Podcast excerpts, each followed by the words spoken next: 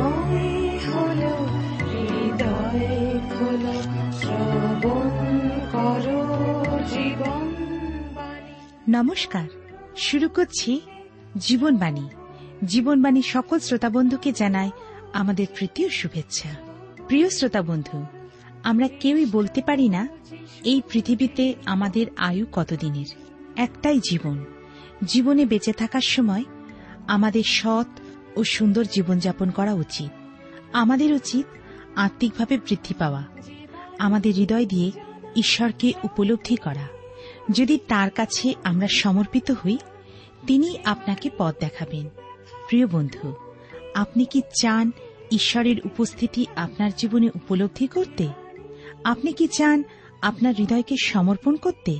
তাহলে দেরি নয়, শুনতে থাকুন জীবনবাণীর আজকের আলোচনা।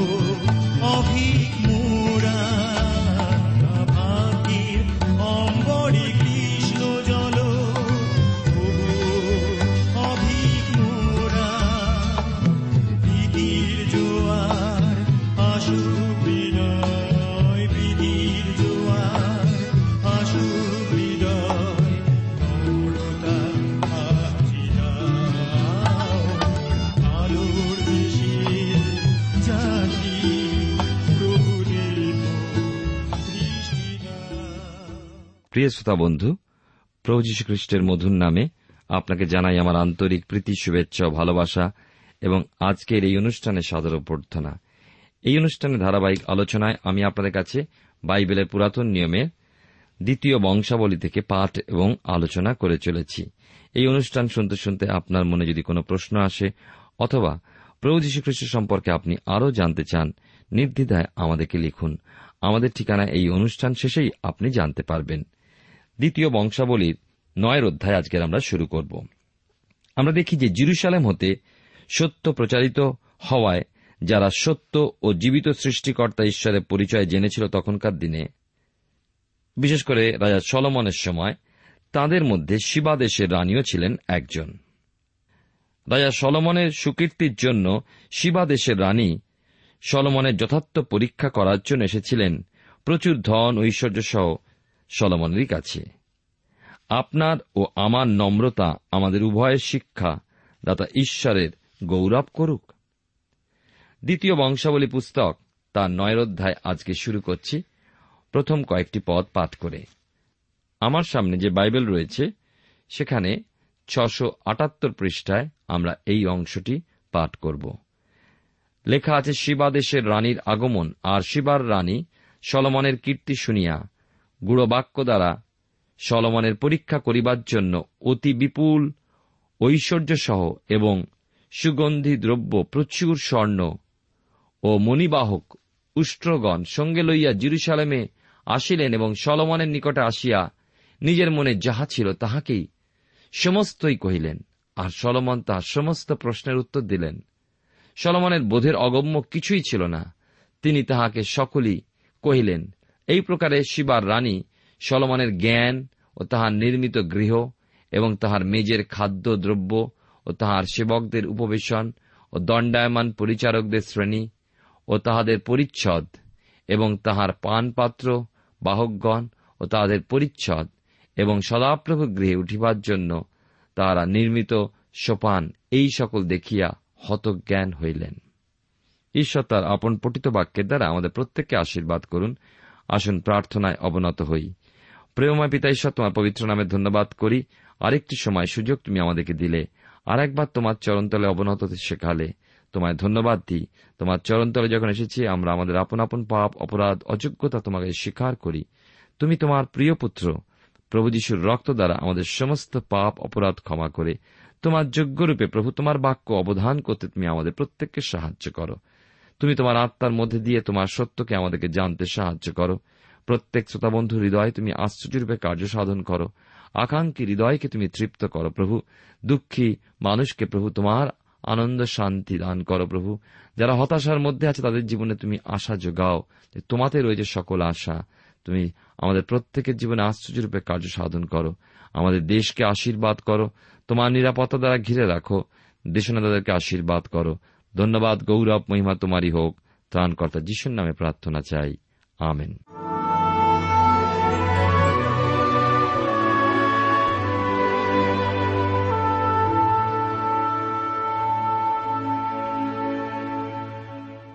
প্রিয় শ্রোতা বন্ধু, আপনি জীবনবাণীর অনুষ্ঠান শুনছেন। এই অনুষ্ঠানে আমি আপনাদের কাছে দ্বিতীয় বংশাবলী তার নয় অধ্যায় প্রথম চারটি পদ পাঠ করেছি। এখানে পাই যে শিবা দেশের রানী সলোমনের যশ, ঐশ্বর্য ও জ্ঞান, বিচক্ষণতার বিষয় সমস্তই শুনেছিলেন। এখন প্রচুর উপঢৌকন সহ তিনি সলোমনের গুণাবলী যাচাই করতে এসেছিলেন। উপঢৌকন বলতে উপহার। সলোমনের কাছে সেই রানী সমস্ত বিষয় কথা বললেন। সলোমন সমস্ত উত্তর প্রদানের সঙ্গে তাঁর রাজ্যের গুপ্ত বিষয় জানাতে ভুললেন না। ঈশ্বর দত্ত জ্ঞানের কথা তিনি এও জানালেন যে ঈশ্বরের মুখনির্গত বাক্য ছিল, আর আমি সেই স্থানে তোমার সহিত সাক্ষাৎ করিব। এই উদ্দেশ্যে সদাপ্রভুর গৃহ নির্মিত এবং তারা ঈশ্বরের সঙ্গে সাক্ষাৎ করেন সেই মন্দিরে। প্রথম রাজাবলী তার দশের অধ্যায় চব্বিশ পদে পড়েছি, আর ঈশ্বর সলোমনের চিত্তে যে জ্ঞান দিয়াছিলেন, তাহার সেই জ্ঞানের উক্তি শুনিবার জন্য সর্বদেশীয় লোক তাহার সহিত সাক্ষাৎ করিতে চেষ্টা করিত। এই শিবাদেশের রানীর ঘটনার মাধ্যমে সেই বিষয় প্রমাণিত হয়। এর দ্বারা আরও প্রমাণিত হয় যে সমগ্র পৃথিবীতে তৎকালে ইসরায়েল সাক্ষ্য প্রমাণ করতে কেমন আশ্চর্যভাবে ও কতখানি সফলতা প্রাপ্ত হয়েছিল। সদাপ্রভুর গৃহে ওঠার জন্য সলোমনের নির্মিত সোপান, যে বিষয় দ্বিতীয় বংশাবলীর এই নয় অধ্যায় চার পদের শেষে উল্লেখিত হয়েছে, তা হোমবলির কথা স্মরণ করায়। এই হোমবলি প্রভু যীশু খ্রিস্টের প্রতীক। পাপের জন্য বলিদান তা এমনভাবে আর কোনো ক্ষেত্রেই দেখা যায় না। এই মহান বলিদানের প্রতীকের কথা শিবাদেশের রানীকে আশ্চর্য করে তুলেছিল। দ্বিতীয় বংশাবলী তার নয় অধ্যায় পাঁচ এবং ছয় পদে আমরা পাই, আর তিনি রাজাকে কহিলেন, আমি আপন দেশে থাকিয়া আপনার বাক্য জ্ঞানের বিষয়ে যে কথা শুনিয়াছিলাম তা সত্য, কিন্তু আমি যাবৎ আসিয়া সচক্ষে না দেখিলাম তাবৎ লোকদের সেই কথায় আমার বিশ্বাস হয় নাই। আর দেখুন, আপনার জ্ঞান মহত্বের অর্ধেকও আমাকে বলা হয় নাই। আমি যে খ্যাতি শুনিয়াছিলাম তা হয়তো আপনার গুণ অধিক। রানী বিশ্বাস করতে পারেননি তার শোনা কথার উপরে, তাই তিনি সেই মরুপ্রান্তরের পথ অতিক্রম করে সলোমনকে পরীক্ষা করতে ও চাক্ষুষ প্রমাণ লাভ করতে এসেছিলেন। কিন্তু এখন তিনি নিশ্চিত হলেন যে সলোমন সম্পর্কে, তার ঐশ্বর্য জ্ঞান সম্পর্কে স্বীকার না করে পারলেন না যে সলোমনের মধ্যস্থিত জ্ঞান, বিচক্ষণতা ও ধন ঐশ্বর্য সম্পর্কে তিনি অর্ধেকও শোনেননি।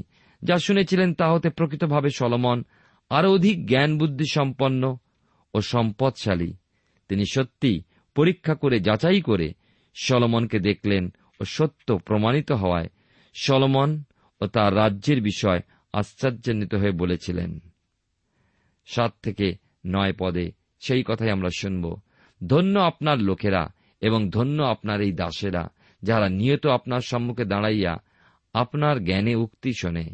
ধন্য আপনার ঈশ্বর সদাপ্রভু, যিনি আপনার ঈশ্বর সদাপ্রভুর নিমিত্ত রাজা করণার্থে আপন সিংহাসনে আপনাকে বসাইবার জন্য আপনার প্রতি সন্তুষ্ট হইয়াছেন। ইসরায়েল লোকদিওকে চিরস্থায়ী করণার্থে আপনার ঈশ্বর তাহাদিওকে প্রেম করেন, এই জন্য বিচার ও ধর্ম প্রচলিত করিতে আপনাকে তাহাদের উপরে রাজা করিয়াছেন। নয় পদে লেখা আছে, পরে তিনি রাজাকে একশত বিশ তালন্ত স্বর্ণ, অতি প্রচুর সুগন্ধি দ্রব্য ও মণি উপঢৌকন দিলেন। শিবার রানী সলোমন রাজাকে যাদৃশ সুগন্ধি দ্রব্য দিলেন, তাদৃশ সুগন্ধি দ্রব্য আর হয় নাই। দেখুন, শিবাদেশের রানী কি বলেছিলেন, ধন্য আপনার ঈশ্বর সদাপ্রভু, আপনার প্রতি সন্তুষ্ট হইয়াছেন, তাদেরকে প্রেম করেন। অর্থাৎ রানী ঈশ্বরের গুণকীর্তন করেছিলেন করেছিলেন সলোমন ও সলোমনের রাজত্বের মধ্যে ঈশ্বরের মহানতা লক্ষ্য করেই। আর আমাদের প্রভু যীশু খ্রিস্ট তার সম্পর্কে বলেছেন, দক্ষিণ দেশের রানী বিচারে এই কালের লোকদের সহিত উঠিয়া ইহাদিওকে দোষী করিবেন, কেননা সলোমনের জ্ঞানের কথা শুনিবার জন্য তিনি পৃথিবীর প্রান্ত হইতে আসিয়াছিলেন। আর দেখো, সলোমন হইতে মহান এক ব্যক্তি এখানে আছেন। বেশ বোঝা যায় যে হোমবলির বিষয়, যা প্রভু যীশু খ্রিস্টকে ইঙ্গিত করে, তার সম্পর্কে এই রানী কত প্রভাবিত হয়েছিলেন আর সত্য জীবিত ঈশ্বরকে জ্ঞাত হয়েছিলেন। সলোমনের সময় তৎকালীন সমগ্র পৃথিবী জেরুজালেমে আসত সুসমাচার তথা ঈশ্বরের বহুমূল্য উপদেশ শোনার জন্য।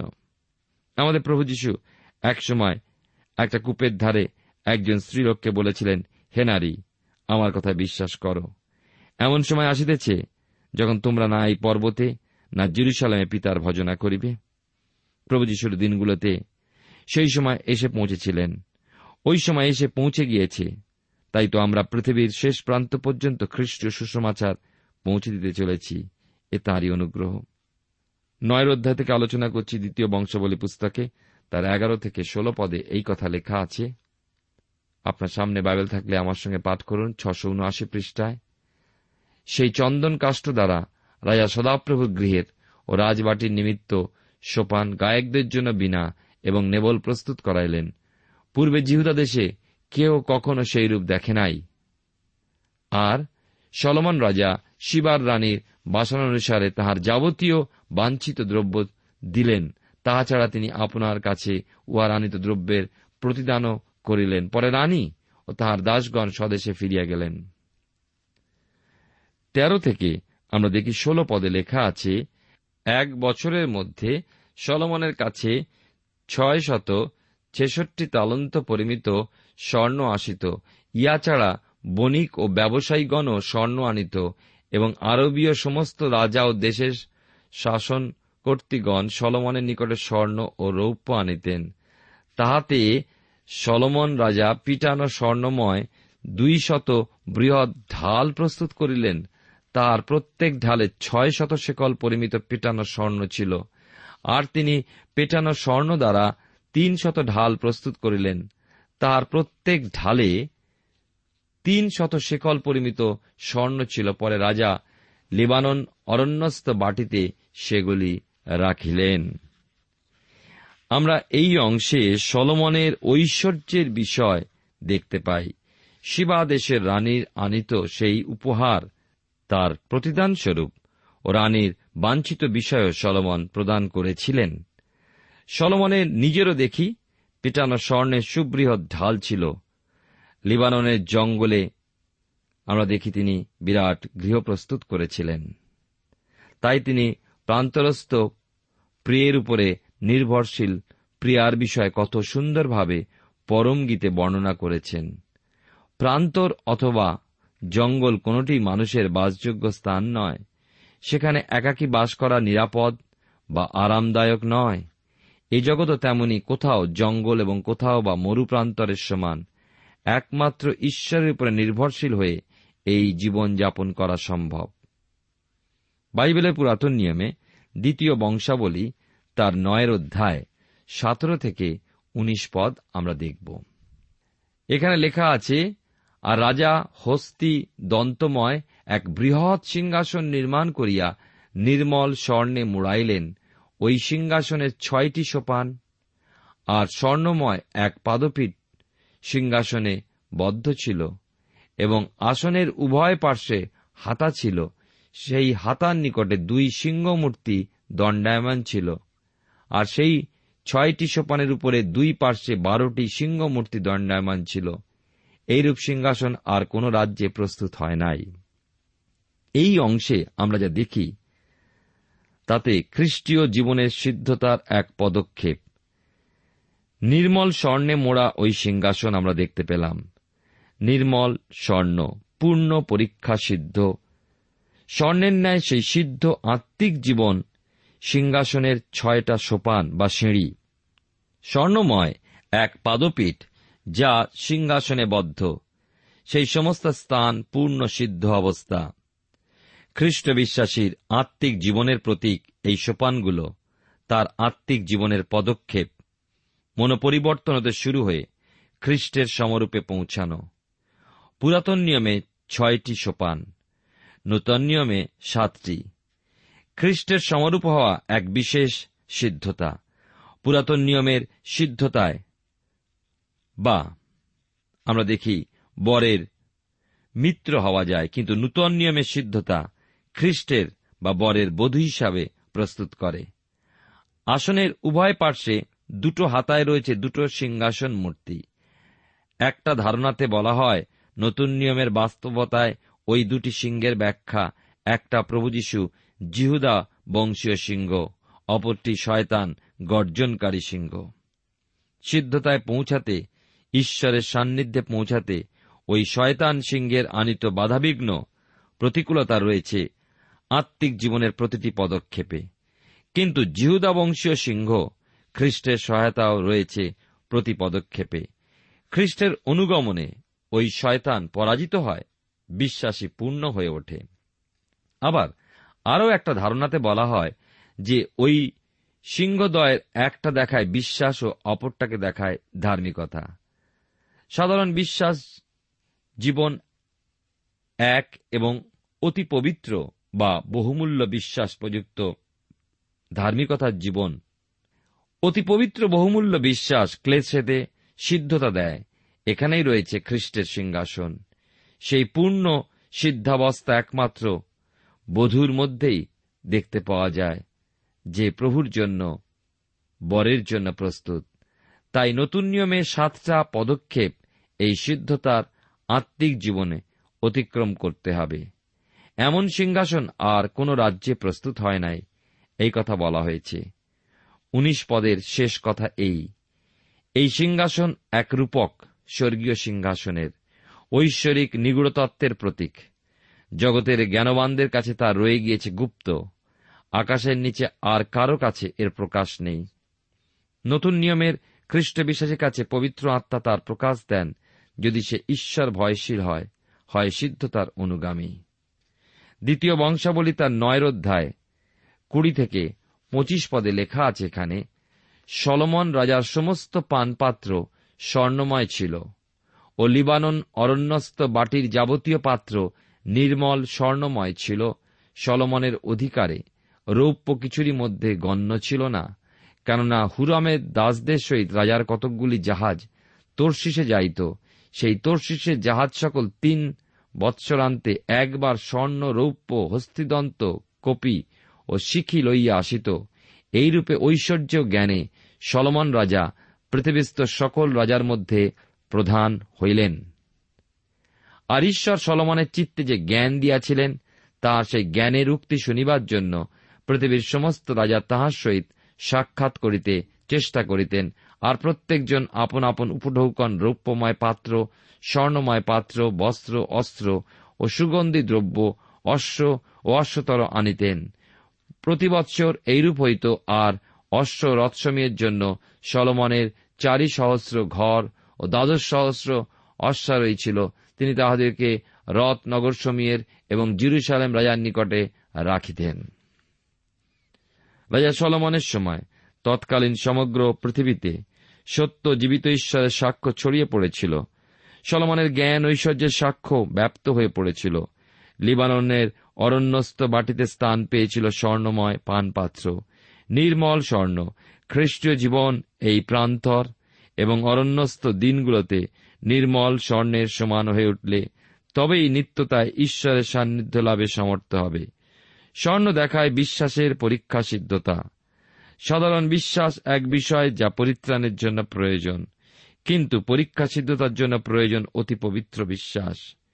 সেই বিশ্বাসই খ্রিস্ট বিশ্বাসীকে অতি পবিত্র স্থানের উপযোগী করে তোলে। প্রান্তর জীবন বা অরণ্যস্থ জীবনে প্রয়োজন এই অতি পবিত্র বিশ্বাস। এত ঐশ্বর্যের মধ্যে সলোমনের আরও ছিল রথ ও অশ্বসমূহ, অশ্বারোহীগণ, ছিল প্রচুর জ্ঞান ও বিবেচনা বুদ্ধিও। কিন্তু এই জ্ঞান বুদ্ধি বিবেচনার আধিক্য ঐশ্বর্য সম্পদের প্রাচুর্য তাকে ভুলিয়ে দিয়েছিল।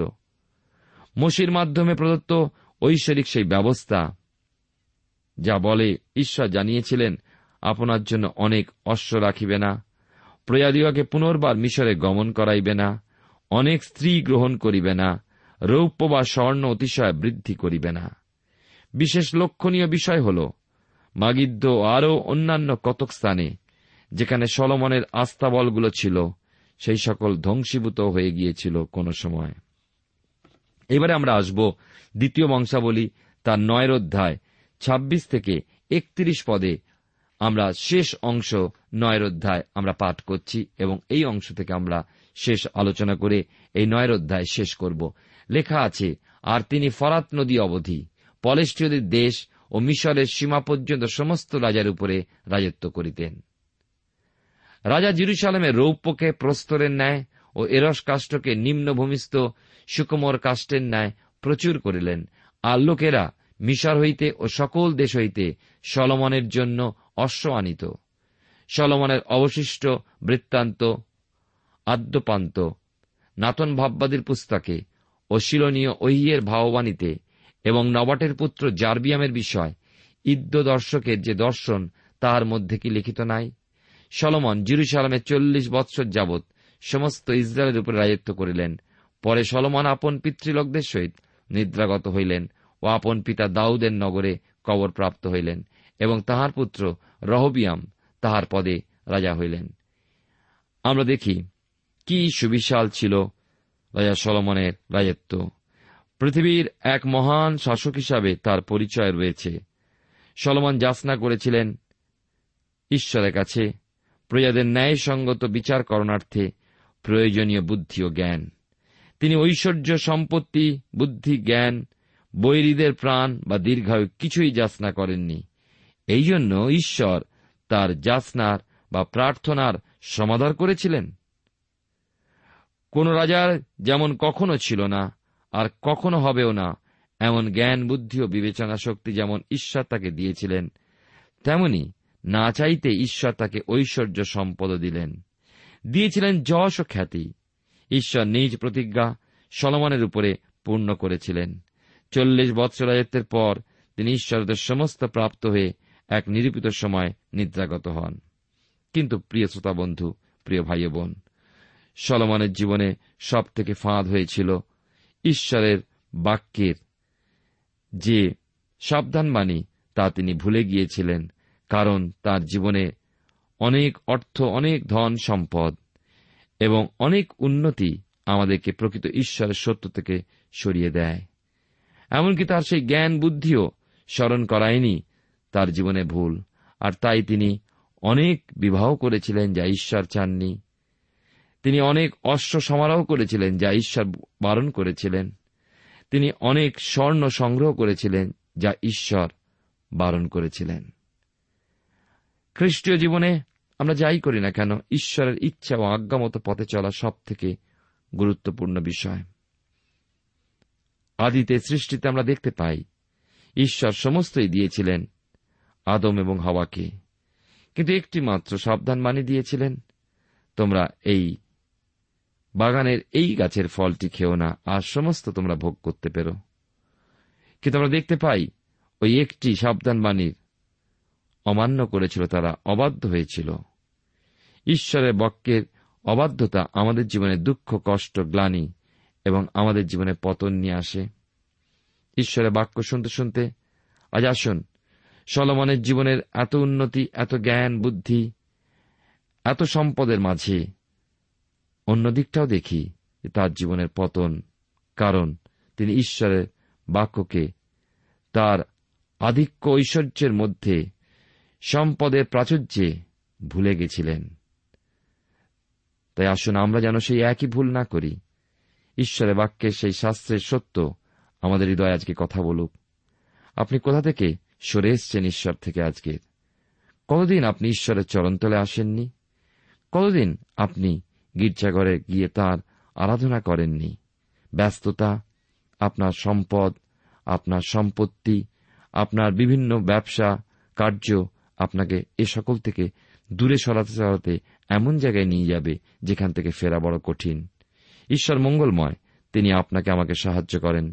আজকের এই সময় যখন আপনি ঈশ্বরের বাক্য শুনেছেন, বিশ্বাস করুন, নির্ভর করুন, ঈশ্বর দয়াবান, করুণাবান। তিনি আমাদের সমস্ত পাপের ক্ষমা করে, তাঁর দয়ায় পরিপূর্ণ ঈশ্বর, তিনি আমাদেরকে তাঁর অনুগ্রহে পরিপূর্ণ করে আমাদেরকে শক্তি দেবেন। প্রার্থনা করি। প্রেমময় পিতা ঈশ্বর, তোমার পবিত্র নামে ধন্যবাদ করি তোমার জীবন্ত সত্য বাক্যের জন্য। সলোমনকে তুমি জ্ঞান বুদ্ধি দিয়েছিলে, কিন্তু প্রভু সেই জ্ঞান বুদ্ধিও তিনি ব্যবহার করতে পারেনি তার নিজের জীবনকে রক্ষা করার জন্য, কারণ সলোমন তোমার বাক্য বিরুদ্ধ কাজের দ্বারা নিজের জীবনে অনেক পতন এনেছিলেন। আমাদেরকে সাহায্য করো প্রভু, আমাদের উন্নতিতে, আমাদের জীবনে আশীর্বাদে যেন তোমাকে না ভুলে যাই, আমরা যেন তোমার বাক্য অনুযায়ী জীবনযাপন করতে পারি। তুমি আমাদের সঙ্গে থাকো। সকল শ্রোতা বন্ধুকে আশীর্বাদ করো। যিশুর নামে প্রার্থনা চাই, আমেন।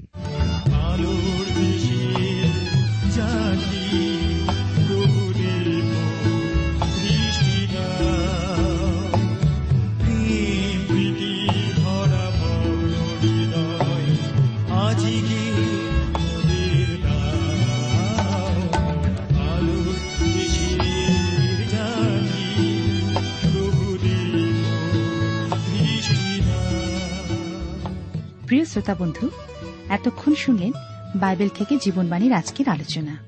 আমাদের অনুষ্ঠান কেমন লাগলো? যদি এই বিষয়ে আপনি আরো কিছু জানতে চান এবং আপনার যদি বাইবেল না থাকে, তাহলে বাইবেল ছাড়া এই অনুষ্ঠান আপনি কেমনভাবে বুঝতে পারছেন, আমাদের ঠিকানায় শীঘ্রই লিখে জানান। আমরা খুব খুশি হব যদি আপনি চিঠির সাহায্যে বা ফোনে, এস এম এস এ অথবা ইমেলের সাহায্যে আমাদের সাথে যোগাযোগ করেন। আমাদের ঠিকানা হল Jibanbani, T W R India, post box number এক ছয় নয় দুই পাঁচ, কলকাতা সাত লক্ষ চৌত্রিশ। আবার বলছি, Jibanbani, T W R India, post box number এক ছয় নয় দুই পাঁচ, কলকাতা সাত শূন্য শূন্য শূন্য তিন চার। আমাদের ইমেলের ঠিকানা হল Bengali TTV at radio eight eight two dot com.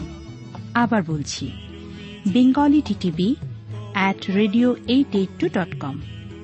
আমাদের phone number two four three eight double zero four five, two four three eight double zero four five. এবং আমাদের মোবাইল নাম্বারটা লিখে নিন nine four double three four nine seven two three five. আবার বলছি, nine four double three four nine seven two three five. আজকের সময় এখানেই শেষ, বিদায় নিচ্ছি, নমস্কার।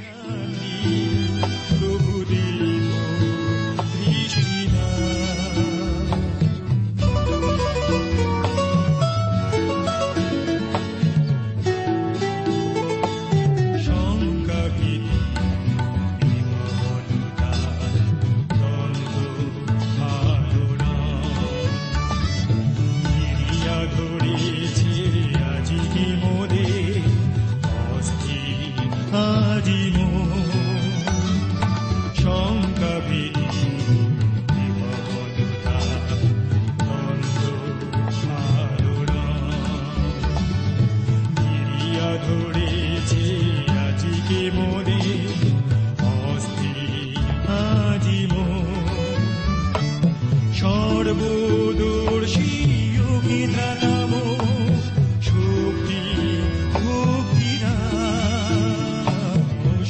you.